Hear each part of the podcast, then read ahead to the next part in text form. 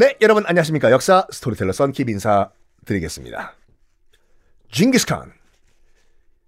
몽골 제국을 통일한 다음에 가장 먼저 했던 것이 무엇인가? 바로 밑에 있는 역적 원수 금나라를 치는 일이었는데 금나라를 공격하는 가운데서도 저쪽 서쪽에 뭐 잘 사는 나라가 있다고 하니까 호라즘 일단은 뭐 손 한번 잡아보자 해가지고 사신 보내요 징기스칸이요. 그런데 말입니다. 그런데 말입니다.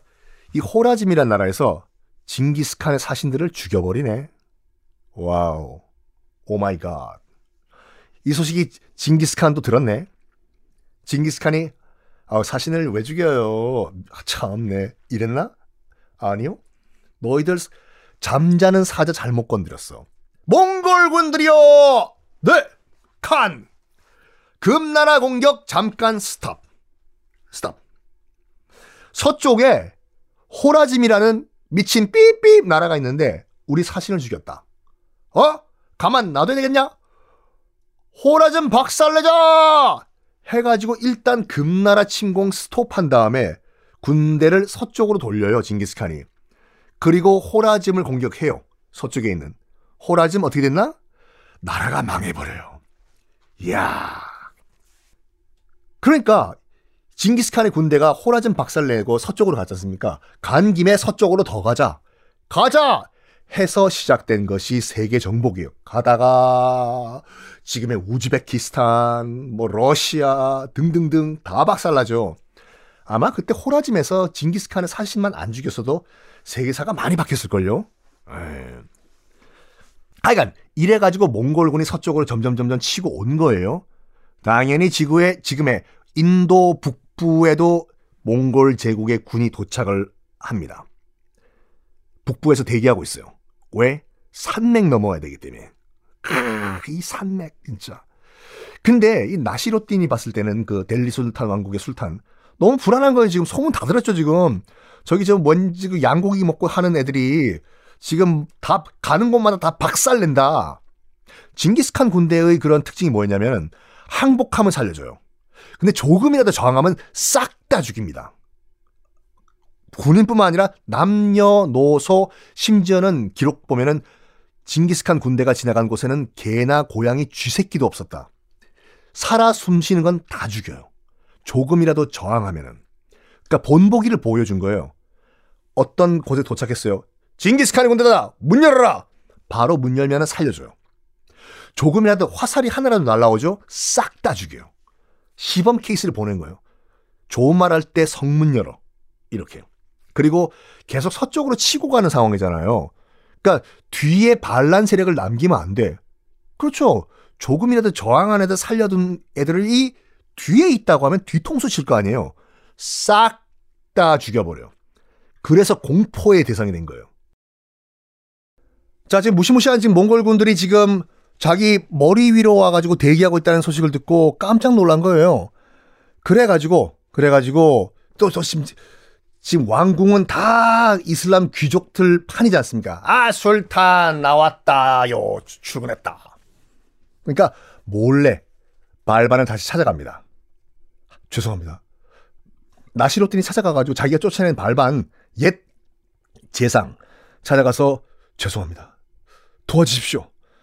술탄님 나 쫓아낼 땐 언제고 또 와가지고 도와달라고 하십니까? 그러지 말고 좀 도와주세요. 아이고 아 참네.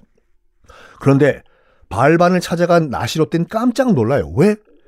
쫓겨난 다음에 뭐 했냐면 발반이 자기 군대를 키운 거예요. 엄청난 군대. 사병이죠, 사병. 거기에 깜짝 놀라. 발반님, 이게 웬 군대입니까? 아이고, 늙은이가 뭐 할 게 뭐 있습니까? 그냥 애들 뭐 군사 교육이나 좀 시켰더니 뭐 애들이 뭐 전쟁 머신이 돼 있네요. 아이고. 이때 납작 엎드려 바, 나시로더니 정말 죄송합니다. 발바님. 정말 한 번만 도와주십시오. 한 번만 도와주십시오. 아유, 뭐 이게 술탄님이 직접 와서 이게 싹싹 비니까 뭐 알겠습니다. 이 노인네가 한번 도움, 도움을 드리겠습니다. 얘들아, 가자! 군대를 이끌고 가요. 이야. 다시 화려하게 등장하는 발반. 내가 왔다! 얘들아, 어, 니들이 쫓아냈나? 내 혼자 온 게 아니라 내 뒤에 애들 몇만 명, 몇만 명 데리고 왔거든. 좋은 말할때 너희들 짐 싸서 나가라 해서 귀족들을 무력으로 축출해서 다 쫓아내버려요. 그리고 다시 발바는 델리 술탄 왕국의 재상 국무총리가 됩니다. 귀족들 자기 쫓아낸 귀족들 싹 다 죽여버려요. 죽여요. 그러다 보니까 이 노인네가 슬슬 야망이 생긴 거예요. 또 권력욕이. 아유, 내가 이, 이 군대 가지고 내가 못할 일이 뭐가 있을까? 아이고. 저렇게 떵떵거리던 귀족들도 다 내가 이 군대로 쫓아낸 거 아니야?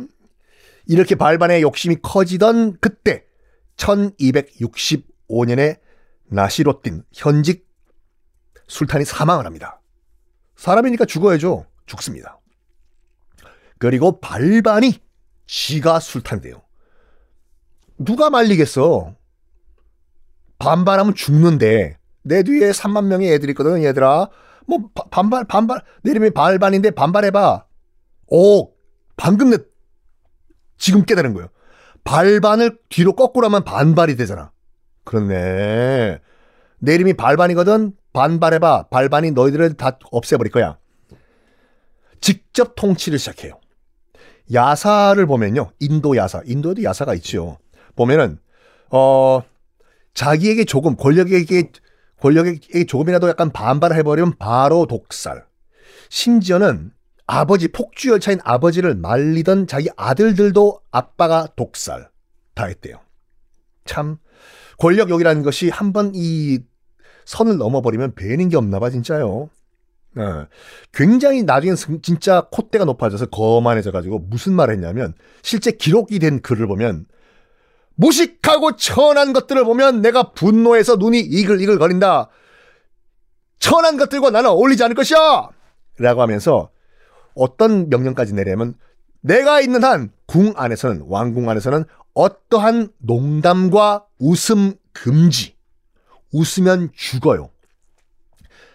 야, 늑대가 나타났다! 늑대가 낙, 낙타를 냈대.